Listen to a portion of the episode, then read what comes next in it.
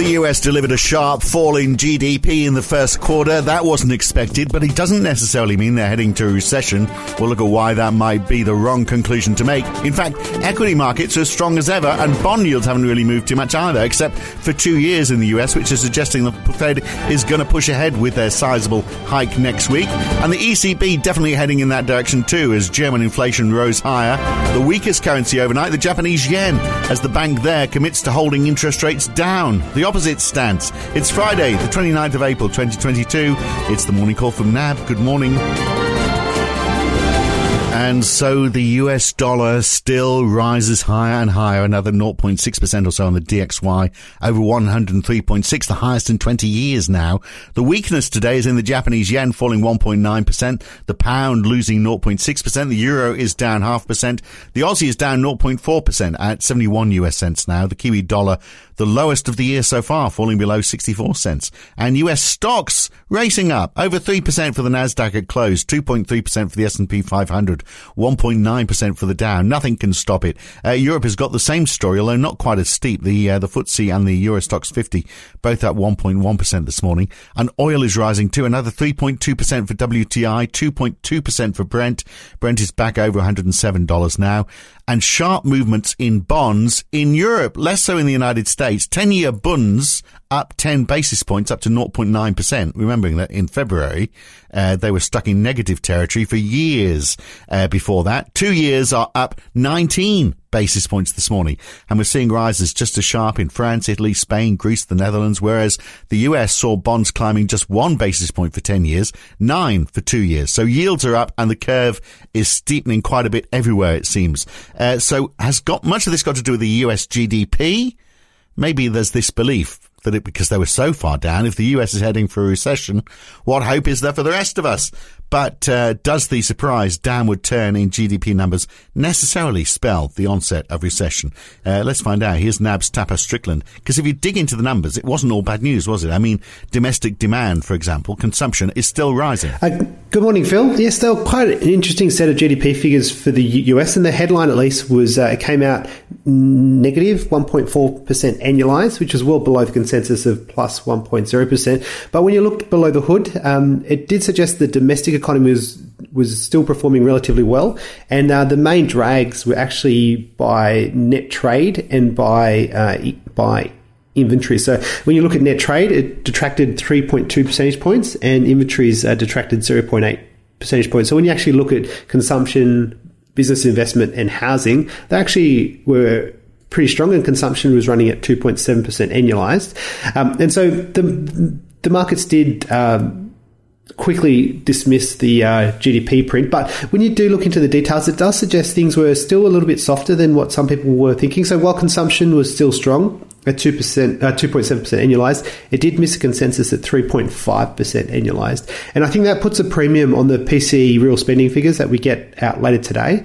Um, and just worth noting, the consensus for real spending in the U S is for it to have fallen zero point one percent month-on-month in March. And when you look at the University of Michigan Consumer Confidence Index, those buying intentions are at extremely low levels there. So it does suggest the risk that consumer demand does does start to falter in the front of uh, considerable inflation pressures, and also from um, high yields and from high rates well, as well. Tapas, you're the economist here, so you can tell me to chuff off if I'm putting uh, two and two together to get five. But I'm looking at this and saying, if we've got inventories down uh, and uh, people are demanding more, Uh, but you know, and most of that is coming in the form of imports. And we also saw the G D P price index rising as well. Doesn't all that point to the fact that, you know, inflation is just going to get worse? Uh, yeah, so that is one interesting aspect of it. And it really um, is contingent on consumers starting to pivot away from goods and more towards services, and whether that pivots starts to occur. And so that's the reason why I think those real spending figures that come out later today will be quite crucial in marrying up that. But since at least the last F O M C meeting, so the F O M C obviously meets next week, um, we've had further pressures in terms of supply chains. So obviously China in lockdown, and the Russia-Ukraine crisis doesn't seem to be coming to an end anytime soon. And so both of those things are going to be no. continuing to add to inflationary pressures there. So central banks are going to be forced to uh, hiking rates, keep trying to keep inflation expectations low, uh, while at the same time being very wary that that could also start to slow their own respective economies. Right, which is why we saw uh, two-year bond yields up even more today, because there's this, you know, rising expectation, isn't there? It's going to be fifty basis points at least next week.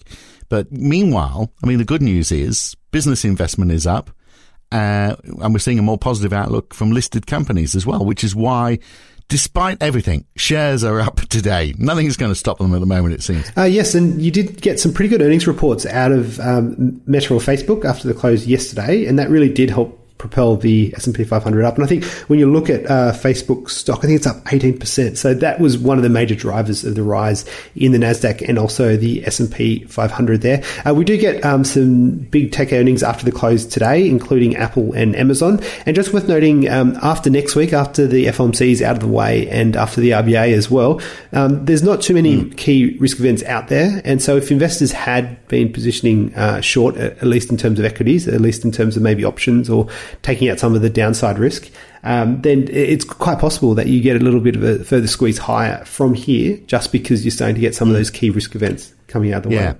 All right. Well, uh, so core P C E, as you say, is going to be the, the read that we really want to pay attention to. And uh, employment costs, personal income and spending. Uh, I mean, spending growth was very low in February, wasn't it? So maybe that'll... But that was adjusting for January. So these numbers are a bit all over the place, of course. Oh, yes, definitely. But I think the personal spending numbers are the ones to watch really, because it's still uncertain how the U S consumer will react to uh, inflationary pressures and also to higher rates. And you're starting to see that rollover occurring in the housing market. And does that start to impact on, on consumers as consumer sentiment does suggest it? So if personal spending goes down, does that moderate the, the approach being taken by uh, by the Fed, or is it just too late for that now? Oh, I think with the Fed, um, they're really concentrated on trying to get inflationary pressures down, trying to make sure inflation expectations don't rise. When you look at that ten-year break-even, it's at least ninety basis points above its long-run average level. So that does tell you that inflation expectations are rising on the back of higher headline inflation there. So I think the Fed has to remain relatively aggressive, but at the first signs of inflation easing, um, then maybe the Fed starts to take its foot off the brake. And meanwhile, in Europe, are they starting to put their foot on the accelerator? Because we've got yields rising a great deal, particularly at the front end today. Uh, this is on the back of stronger than expected C P I numbers for Germany, uh, and not hugely more than expected, but higher. And uh, obviously, this is fueling expectations that the E C B will have to move faster. We get uh, more C P I numbers for the whole of the Eurozone, don't we, today as well? And G D P numbers for Germany as well for Q one, which is expected to grow as well a bit, I think. Oh, yes, definitely. And the main um, reason for that rise in yields is just the inflationary picture there and more expectations that the E C B will start to react to that. So there was a few E C B speakers saying that the E C B is likely to raise rates in the third quarter, and uh, that's definitely coming up to be the consensus there. And then the question really is, how high do they have to lift those rates? And, we, and we're talking about inflation expectations in the U S. Inflation expectations, at least on the market measures, are also rising quite strongly in Europe as well. So the E C B is very wary that obviously a lot of the inflation is being driven by the energy side, and uh, that could act to slow the Eurozone economy and may even tilt it into recession. Um, but at the same time, if inflation expectations keep rising, then they may actually have to start raising rates in order to dampen inflation expectations. Well, just outside the E C B's uh, remit, with the Riksbank uh, lifted their rates, didn't they? That wasn't expected, and they are citing inflation risk. They're obviously worried about it. Oh, definitely. And I think this inflation expectations one is quite important here. So that was their main argument. So when you look at their published statement, they said they raised uh, the rate to counteract the high inflation from becoming entrenched in price and wage setting. Um, so I think that's quite important. I think that's what central banks are basically reacting to at, at the moment. Um, the, Riks, the, the, the Riksbank is guiding uh, another two to three hikes for this year and getting their cash rate to somewhat below two percent in three years' time. I mean, going to hit sort of new records, I think, with currencies, aren't we? I mean, well, not all-time records, but I mean, the euro is getting very close to hitting parity with the U S dollar. It's at a dollar five now. That that five cents could be gone next week, couldn't it, with the, the way the U S dollar is going? Uh, or are we going to see the, the U S dollar coming back off a little? Nothing seems to be stopping it at the moment. Obviously, that's impacting the uh, the Aussie dollar as well, and the Kiwi dollar, which, you know, also getting hit by sentiment and China lockdowns as well. Uh, definitely. And when talking about um, new new records, when you look at the U S dollar D X Y index, it's at a twenty-year high. So you are getting multi-decade levels here. And I think the key thing for um, F X markets at the moment is really that dollar yen. And um, after the Bank of Japan meeting yesterday, when the Bank of Japan doubled down on its promise to defend its ten-year Y C C target by offering an unlimited amount of bonds to buy at fixed rates every business day, whereas previously it would do it on an ad hoc basis. You have seen the yen fall by quite a lot. I think um, uh, yen is down by about uh, two point one percent. I'm currently hovering at that um, one thirty to one thirty-one level there.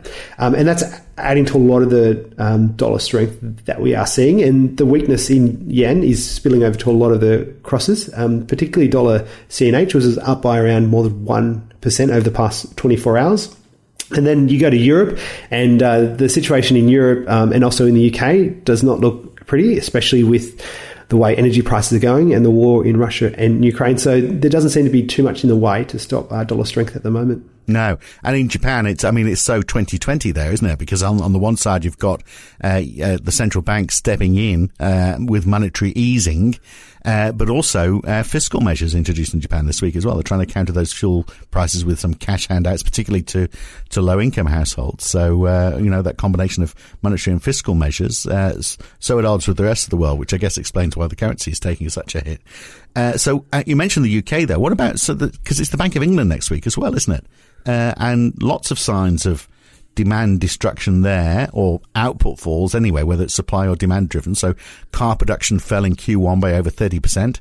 Uh, over the same period, business closures were up twenty-three percent, a lot of that in warehousing and storage. And we saw two-year gilt yields. They haven't moved very much uh, today, but they've fallen this week, whereas everywhere else they seem to be going up. So maybe the thinking is there's uh, no appetite for a move right now from the Bank of England. Yeah, so Bank of, Bank of England officials have been talking um, a couple of weeks ago, and they seem fairly mixed. Uh, Governor Bailey seemed relatively cautious on balancing the need mm. um, for higher rates against what's happening in activity and the economy. But Uh, c- Catherine Mann was more on the hawkish side, um, saying that they still need to uh, lift rates, make uh, policy a little bit tighter, um, especially just given the rise in inflation expectations there. So I think the U K will be an interesting bellwether for a lot of the other central banks right around the world, just to see how they're going to balance out um, weakening activity and uh, persistent uh, inflation pressures, especially if uh, inflation expectations are continue to rise there. Now, you mentioned that the war could drag on. I mean, it is just getting worse, isn't it? Uh, the news overnight, Russia is pulling mercenaries from Libya to help with the fighting. The U K Foreign Secretary has warned that it could last for a decade, she reckons.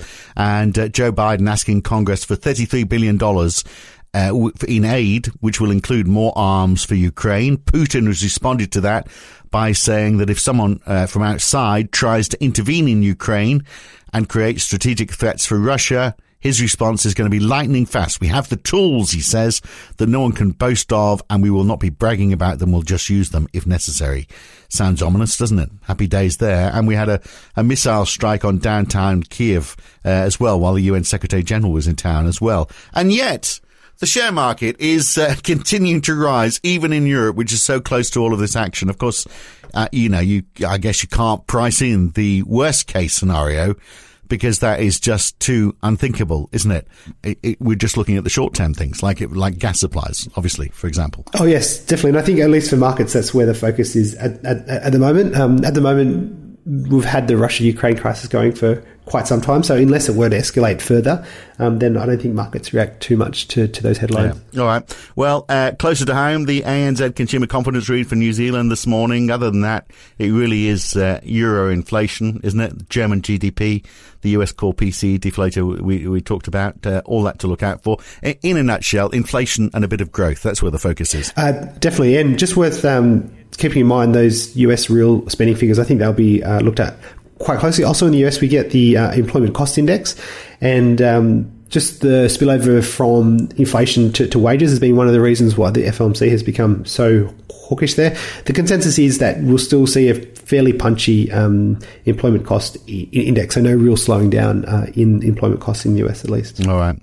Leave it there for now. Have a great weekend when you get around to it. Thanks, Tapas. Cheers. Uh, thanks, Phil. And uh, quickly before we go, after close, earnings in the U S have been interesting. One of the best quarter earnings results ever for Apple, beating expectations with a nine percent rise in revenue, whereas Amazon posted its first quarterly loss since two thousand fifteen. That is because we are all going back to things called shops and saving on the cardboard boxes. A busy week next week with lots of central banks, so have a good weekend and be with us on Monday morning bright and early as we take you through all of that. I'm Phil Dobbie for N A B. See you then. Thanks for listening.